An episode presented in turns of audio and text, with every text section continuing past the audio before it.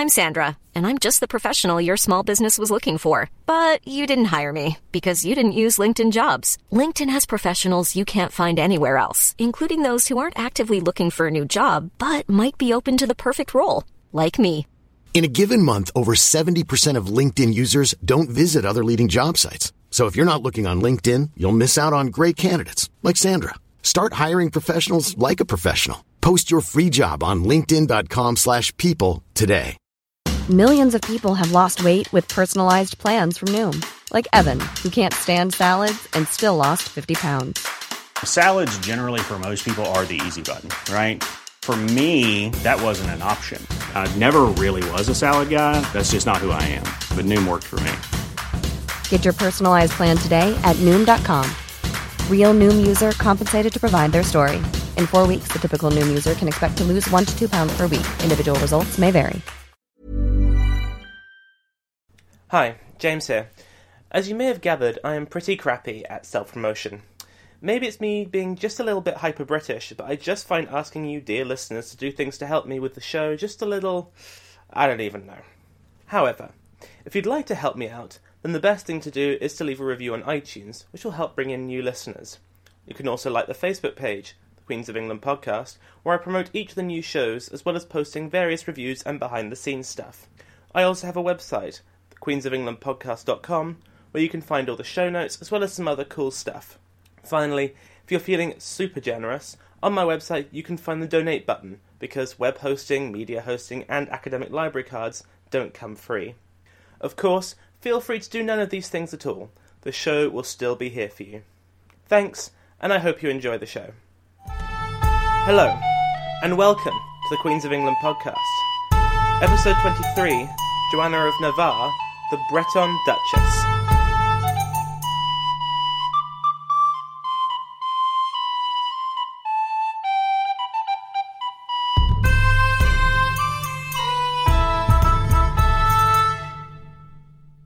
So far in this series, I've had to do some pretty serious digging to get information on some of the queens. Very few of them have full length biographies, and some don't even have any articles or chapters devoted to them in any book. Now, for most of them, it's because their lives are not that remarkable, but for others, I find myself just begging for more information. Joanna of Navarre, also sometimes called Joanne or Joan of Navarre, is one of them. She does have things written about her, a decent length academic article, and a whole chapter in an excellent collection of essays, but she is crying out for a decent full length biography. She isn't even a character in Shakespeare's two part historical treatment of the reign of Henry IV.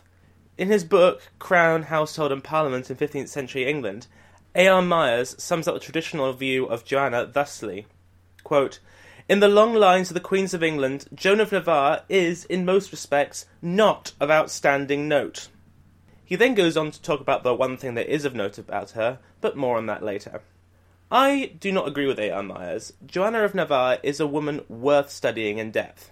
So, I'm dividing this series on Joanna into two parts. This first one dealing with her life before and during her time as Queen of England, and the next one will be on her life afterwards, which was rather tumultuous. England and France had been at loggerheads for most of the 14th century. This meant that all of the duchies and counties surrounding France that were semi independent of the French crown had to pick sides, and the stakes were high. Choose the wrong side, and you could find yourself deposed or even murdered. In the coming episodes, we'll be talking a lot about them, but we're going to start today by talking about two in particular Navarre and Brittany. Why? Well, because these were the first two homes of Joanna. She was born to very noble stock. Richard II's two queens were the daughters of the two noblest kingdoms in Europe, but Joanna could top her predecessor in terms of lineage. Her father was Charles II of Navarre, that small kingdom on the Bay of Biscay between modern France and Spain, and her mother was the daughter of a king of France. The crown of Navarre had been part of a personal union with that of France until the French crown had passed the House of Valois a few decades before, and the Navarrese crown had passed to the Counts of Evreux. That said, the Navarrese were still very pro French. Charles II's mother was the daughter of a French king, and his wife was also the daughter of a different French king. That notwithstanding, Charles II, who is also known as Charles the Bad, had a very confusing foreign policy towards France. He held extensive lands in Normandy, one of the key battlegrounds in the Hundred Years' War, and sided with the English on several occasions. His life is truly fascinating and worthy of an episode in of itself. In brief, he had the Constable of France, the chief French general, murdered over a territory dispute, switched sides over to England when the Black Prince invaded, opened all the jails in Paris to create anarchy when it became clear that England and France were making a peace without him, launched a failed coup against the French king, got sent to prison for all of this, got sprung from prison by an ally, and tried to kick France while they were down after the defeat at Poitiers, massacred a load of rebels called the Jacquerie, which lost him all of his support, tried to become Duke of Burgundy, lost all of his lands in Normandy, faked his own capture during a Spanish war because he couldn't be bothered to fight, lost all the rest of his French lands, and was eventually sewn up in a sack and burned alive in his own palace. And yes, that is the short version. Mike Duncan of History of Rome and Revolution fame likes to call Talleyrand one of the most duplicitous men ever to have lived. And, well, Charles the Bad of Navarre is right up there with him. Just without the, you know, survival skills. So, as you can see from that whirlwind introduction, Navarre was right in the thick of the conflict between England and France during the reign of Edward III, and had significant skin in the fight thanks to its close links with the French royal house and its lands in Normandy. Joanna was born somewhere between 1368 and 70 in Normandy to Charles and his wife Joan of France, making her, like I said earlier, the daughter of crowns on both sides of the family.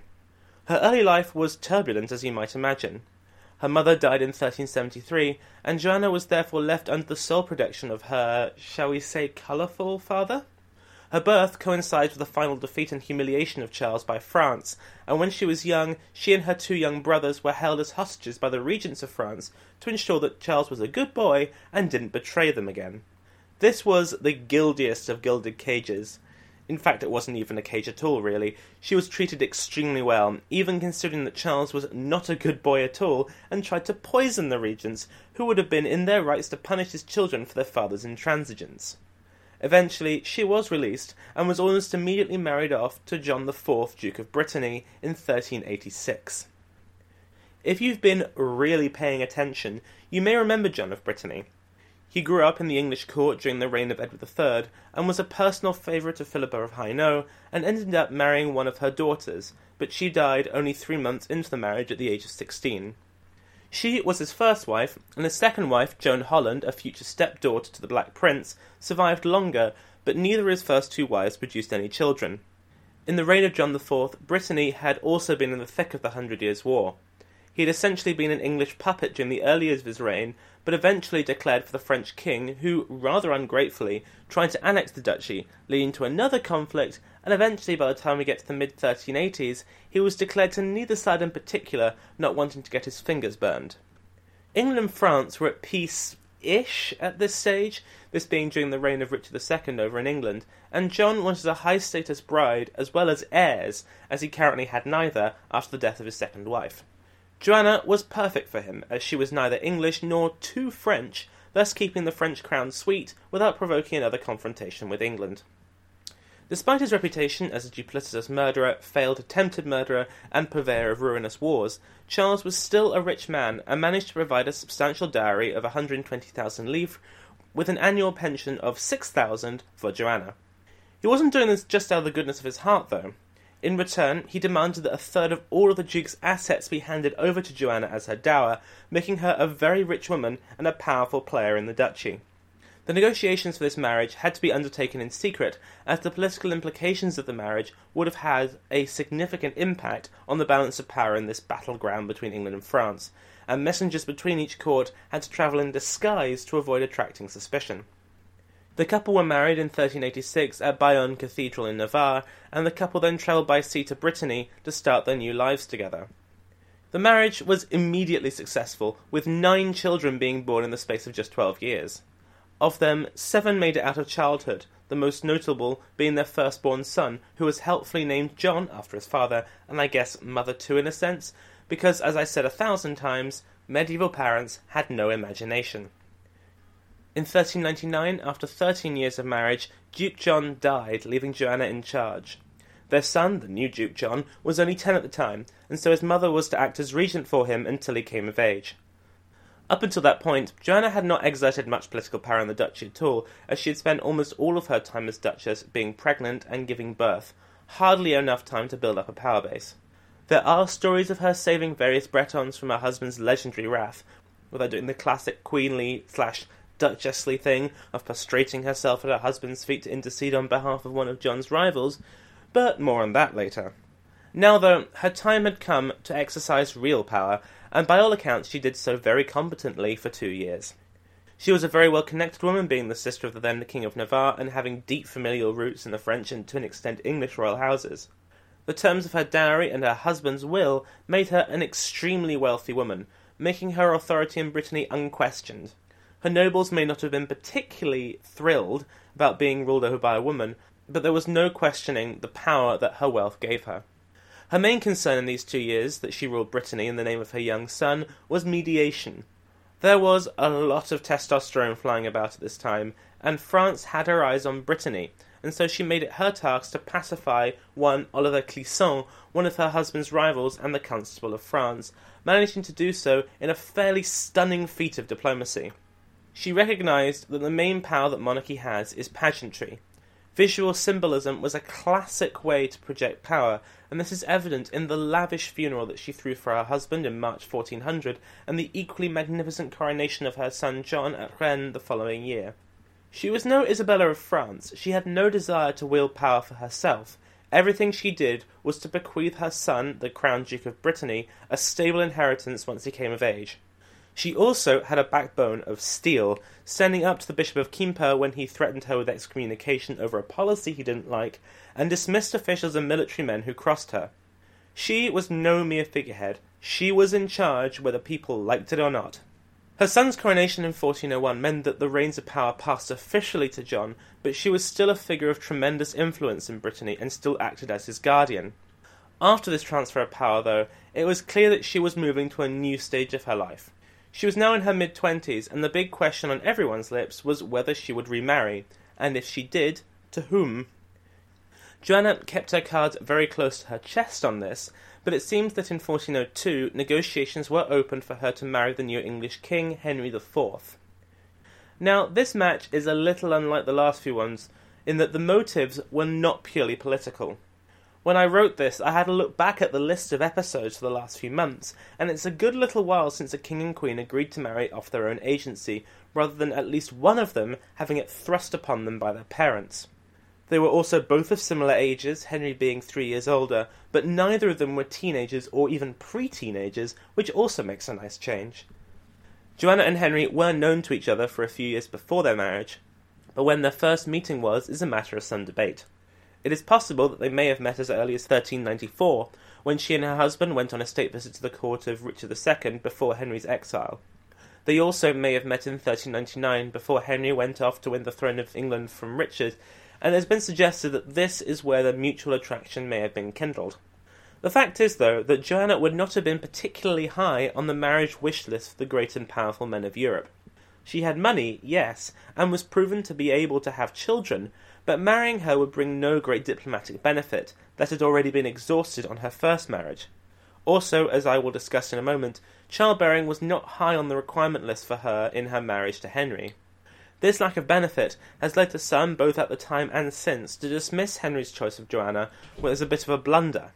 He was a usurper with no more right to the crown than many other well connected nobles, and so a marriage to a powerful foreign princess would perhaps have been a better choice, but it seems that he and Joanna may have been a love match from the start, making them highly unusual. It's the simplest explanation for Henry choosing a bride against his own political interest. Evidence we have for this comes from their own correspondence. In 1400, Joanna wrote a letter to Henry, and you can tell from some of the language in this letter that she was using more than just the usual flattery in her writing. Indeed, it's almost flirty. Quote, since I am desirous to hear of your good estate, which may our Lord grant that it may ever be as good as your noble heart desires, and as I, for my part, could wish it for myself.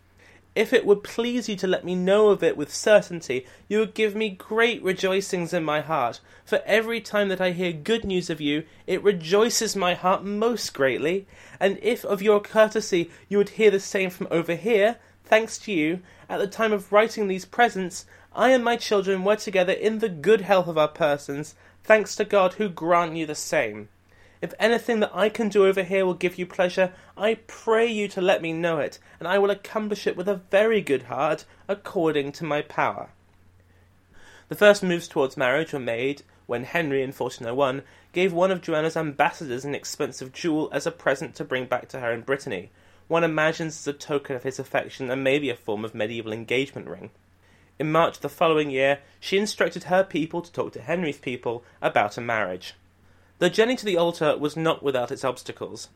I've already discussed the fact that she was not an ideal match for embattled king.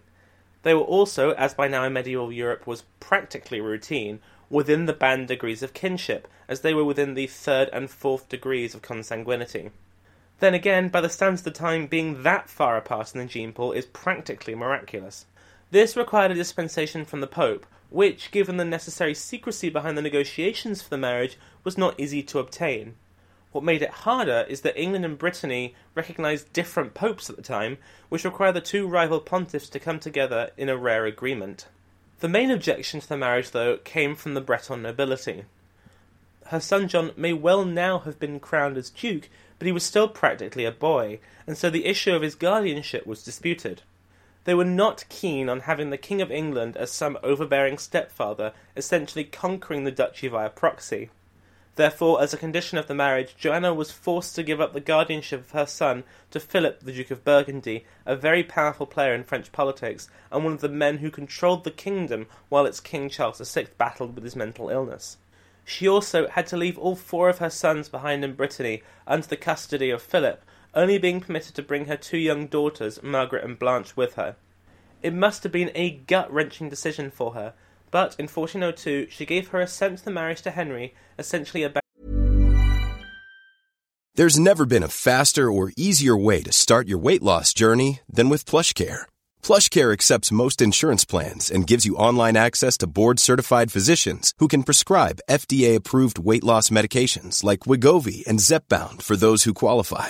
Take charge of your health and speak with a board-certified physician about a weight loss plan that's right for you. Get started today at plushcare.com slash weight loss. That's plushcare.com slash weight loss. Plushcare.com slash weight loss. Hiring for your small business? If you're not looking for professionals on LinkedIn, you're looking in the wrong place. That's like looking for your car keys in a fish tank. LinkedIn helps you hire professionals you can't find anywhere else, even those who aren't actively searching for a new job but might be open to the perfect role. In a given month, over 70% of LinkedIn users don't even visit other leading job sites. So start looking in the right place. With LinkedIn, you can hire professionals like a professional. Post your free job on linkedin.com slash people today. Since 2013, Bombas has donated over 100 million socks, underwear, and T-shirts to those facing homelessness. If we counted those on air, this ad would last over 1,157 days. But if we counted the time it takes to make a donation possible, it would take just a few clicks. Because every time you make a purchase, Bombas donates an item to someone who needs it. Go to bombas.com slash ACAST and use code ACAST for 20% off your first purchase. That's bombas.com slash ACAST, code ACAST. Abandoning her sons to the machinations of Breton politics. So, who was the man that she was marrying? I talked a bit about Henry IV last time, but I think it's worth giving him a greater introduction. Henry was the only son of John of Gaunt, the Duke of Lancaster, one of the richest men and greatest soldiers in England during the reigns of Edward III and Richard II. He narrowly escaped getting lynched during the Peasants' Revolt, and was a childhood companion of Richard II. In July 1380, at the age of 14, Henry's father arranged a marriage with Mary of Bohun for him, one of the heirs to the estate of the Earl of Hereford. She was a little younger than him, so it wasn't until 1386 that their first child was born, Henry, who would later become Henry V. Of course, it's worth noting at this point that neither father nor son were expected to gain the throne. They were high up in the kingdom, yes, but Richard II was still expected to father children and had already named a different successor should he not produce one.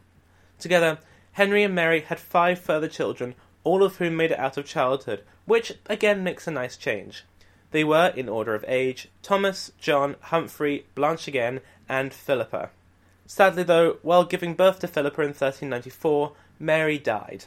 By all accounts, Henry and Mary had a fairly happy marriage, with them more than one occasion defying their parents to spend amorous time together.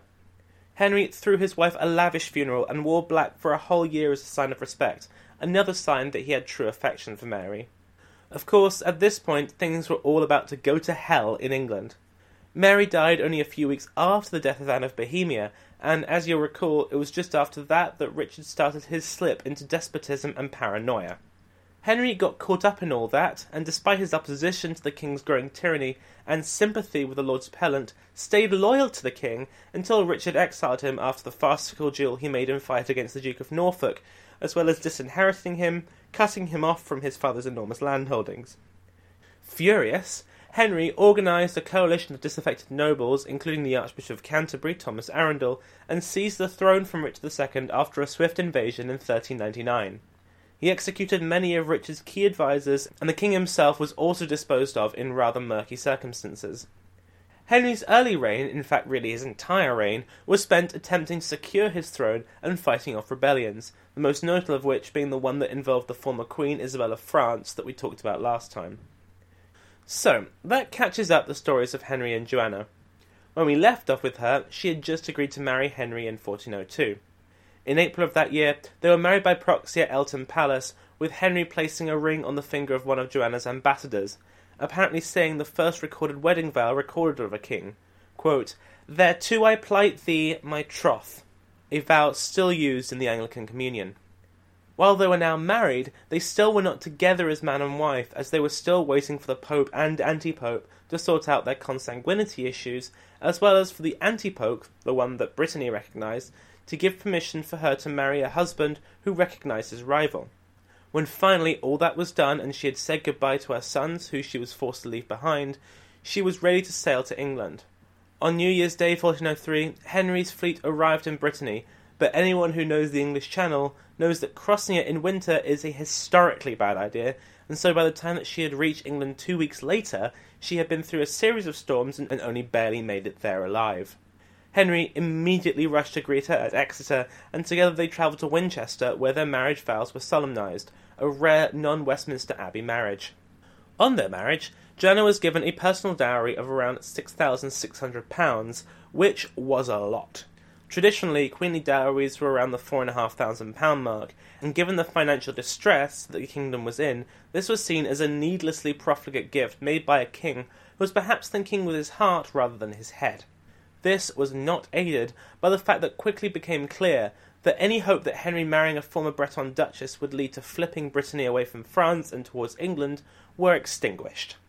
Now, if you'll forgive me, I'm going to go a little bit into the numbers on this. The way that this dowry worked is that this money was owed to Joanna from the exchequer until such a time as she could be granted sufficient lands for the rent to cover the amount. The problem is that the land was not immediately available, and even with what was available, the Treasury could not afford to pay the deficit. Eventually, even after being granted much of the traditional queenly dower, this had to be supplemented with lands held by the Duchy of Lancaster, Henry's own title, which were released when his stepmother, Catherine Swynford, died. These lands, all told, were spread around the country and included castles and rural estates, including Bristol and Nottingham castles. The size of this dowry and the costs of running the Queen's household made Joanna very unpopular in the early years of her reign. In his book, Between France and England, Paul Strachan describes the impact of this huge dower thusly quote, As an investment, Henry IV's tie with Joanna of Navarre must be rated somewhere between bad and catastrophic, absorbing nearly 10% of royal revenues over a period of some 30 hard pressed years. If I was to compare Joanna to some of the queens that we've had so far, I would say that she's a mix of Eleanor of Provence, the spendthrift Savoyard, and Eleanor of Castile, the Stony Cross property magnate. Like Eleanor of Castile, she spent a lot of her time concerned with her property portfolio. The size of her dower, along with rents from properties that she still owned in Brittany, meant that she was financially independent from her husband, a very rare thing in the Middle Ages. Unlike Eleanor, though, a lot of that financial independence came from the vast amount of money and land bequeathed to her from royal estates and the public purse. Given the fact that the English were given to believe that their new queen was supposed to be a woman of considerable personal wealth, the fact that they were having to make sacrifices in order to give her yet more money did not look great. Eleanor of Castile's miserliness and the aggressive pursuit of her rents was to an extent forgiven as a product of necessity on her part. This was not the case with Joanna. She may have been a rich woman upon her marriage, but she was a huge financial burden on an English treasury that could barely support itself to begin with. Along with this, she also brought over an extensive retinue of Breton attendants and advisers, and started to attract similar criticisms to those made of Eleanor of Provence. Remember her? She was the one that brought along half of Savoy with her, and these Savoyards were accused of being a shadow government controlling the supposedly weak Henry III. Bretons were not enormously popular in England at this time. They were seen as being French allies at a time when anti French feeling was at a high, and as anti English pirates. Isabel, the previous queen, had gotten away with being French because of her age, but Joanna did not have that on her side. She was also seen as being aggressively Breton rather than an Englishwoman, exemplified by her large foreign household and support of Breton causes. In 1405, a group of Breton sailors were captured after having launched a raid on the Devon coast looking for English plunder. Joanna not only persuaded her husband Henry to give her custody of these sailors, she then released them back to Brittany without claiming a ransom. The year before, she released a rousing 76,000 livres worth of rights and rents to her son John, a huge transfer of wealth from mother to son, securing the young Duke, who was establishing himself his new post, this was deeply unpopular, and mutterings in Parliament led to Joanna being forced to reduce her retinue. In three parliaments between 1404 to 6, they heard petitions that required that, quote, all French persons, Bretons, Lombards, Italians, be removed out of the palace. And there were frequent speeches calling for the removal of all the, quote, aliens in her household. Eventually, a compromise was struck whereby 43 members of her retinue were expelled from the kingdom, but she was allowed to keep her two daughters along with 13 others. Although this all did greatly affect her reputation as a queen, it did not entirely define her. It seems that she was kept away from most of the high politics of the kingdom, and given how vicious it was at this time, that was probably no bad thing for her. She did, though, maintain her reputation of being an intercessor, still a key part of queenship. The only lengthy description in the sources that we have of her engaging in this act, though, comes from her time as Duchess of Brittany rather than as Queen, which I alluded to earlier in the show. We need to go back in time to the 1390s, and the old Duke of Brittany had made the frankly very bold move of arresting and threatening some French ambassadors to court. Her response to this was written about in the Chronicle of Saint Denis. Quote, in the interest of peace and concord, this estimable Duchess promised to serve as go between, and promptly setting aside her womanly modesty, although on the brink of giving birth, taking her children in her arms with only one attendant, you can really sense how he is raising the stakes here, wholly unexpected in the gathering night, and neglected accepting practices, entered the chamber of the Duke as I learn from reliable report, throwing herself at the feet of the Duke upon bended knees, and inciting the Duke with grievous sobs to pity her and her children, she boldly exposes his duplicity, openly declares the names of his co conspirators, and, the wickedness deepening, earnestly pleads that he reconsider lest they alienate, through such disobedience, our king. This is following the classic intercessionary model, but the fact that the chronicler feels the need to say that, that Joanna, quote, neglected accepted practices suggests that this was no ordinary act. This was not some sort of high court ceremony. She was adapting it in a more private setting to ensure her husband did not make an historical blunder. This sets her out as being a more than usually influential duchess. The Calendar Rolls of England, a rather dry listing of legal business in the kingdom, shows that Joanna continued this practice at Queen. Here are a few of the entries in February 1403, quote, Pardon at the supplication of the King Consort, the Queen, to John Westminster Bailey, son of Roger Bailey of Altone, for all felonies committed by him, except treason, murder, and rape. In March of the same year, quote, Pardon at the supplication of the King's Consort to Henry Ade, convicted before the justices appointed to deliver the Ghoul of Cambridge of being a counterfeiter of coinage of the execution of judgment against him and in December 1404, quote, Pardon, at the supplication of the King's consort the Queen, to the King's kinswoman Maud de Vere, Countess of Oxford, for all treasons, felonies, re- rebellions, misprisions, negligences, and trespasses committed by her, and grant that she may have restitution of all her goods, lands, fees, and advowsons from the morrow of Michaelmas last. When you add this to the example of those Breton sailors and some other less well documented examples that turn up in the sources, we can paint a picture of a queen that was not afraid to use the limited powers at her disposal when she felt it necessary. This may not have changed the view that many English had of her as a massively unnecessary financial drain, but it does show that she was a woman of some substance. Aside from all of this, her Breton connections did lay the groundwork for two Anglo Breton treaties and kept the peace with England at a time when England could ill afford another war on the continent. She is also credited with keeping England out of the Armagnac Burgundian Civil War, a feud between two rival houses for who should control France while her king was indisposed. Henry apparently was agitating to get involved so as to gain the favour of the victor, but Joanna sagely persuaded him to keep out of that crap fest. So, her foreign connections were not entirely useless to England, merely a huge financial burden. But of course, that was only one of the primary duties of queenship. The other, and usually more important, was to produce children. Henry and Joanna's marriage was childless, but in many ways that is not that surprising. Joanna had already been pregnant on multiple occasions, and Henry had heirs enough and daughters aplenty. She was still very much of childbearing age, and there is nothing in the sources that I have seen to suggest that they were abstinent. All we know is that their union was childless. If you'll forgive me a little speculation, though, I do believe that there was a conscious decision on the royal couple's part not to have further children. I have already mentioned that Henry had sufficient heirs, and if you look back at English history, you will see that there is definitely such a thing as having too many sons.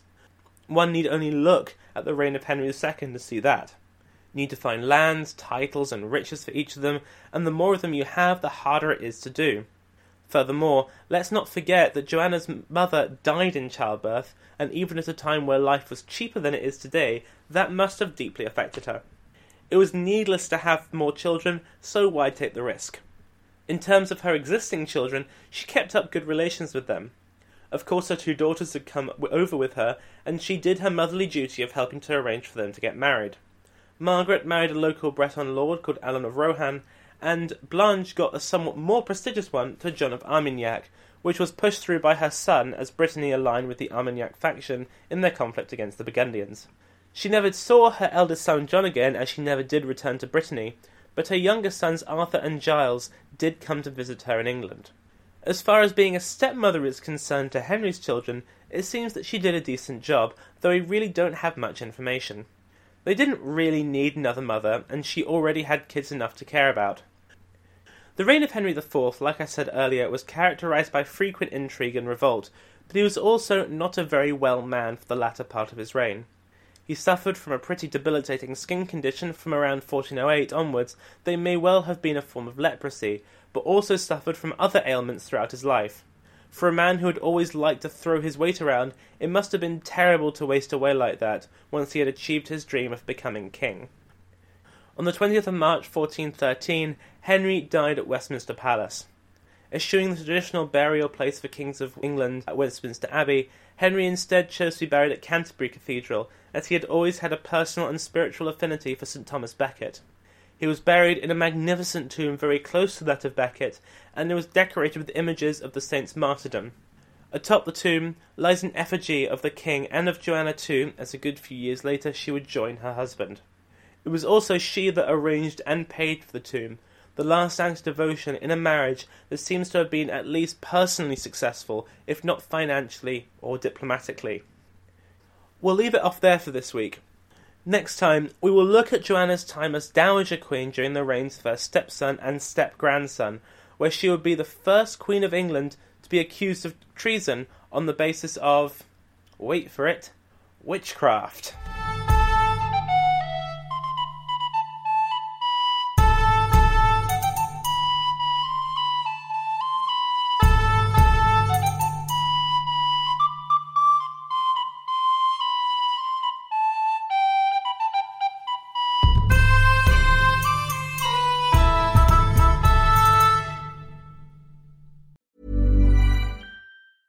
Mom deserves the best, and there's no better place to shop for Mother's Day than Whole Foods Market. They're your destination for unbeatable savings, from premium gifts to show-stopping flowers and irresistible desserts. Start by saving 33% with Prime on all body care and candles. Then get a 15-stem bunch of tulips for just $9.99 each with Prime. Round out Mom's menu with festive rosé, irresistible berry chantilly cake, and more special treats. Come celebrate Mother's Day at Whole Foods Market. Planning for your next trip? Elevate your travel style with Quince. Quince has all the jet setting essentials you'll want for your next getaway, like European linen, premium luggage options, buttery soft Italian leather bags, and so much more. And it's all priced at 50 to 80% less than similar brands. Plus, Quince only works with factories that use safe and ethical manufacturing practices. Pack your bags with high-quality essentials you'll be wearing for vacations to come with Quince. Go to quince.com slash trip for free shipping and 365-day returns.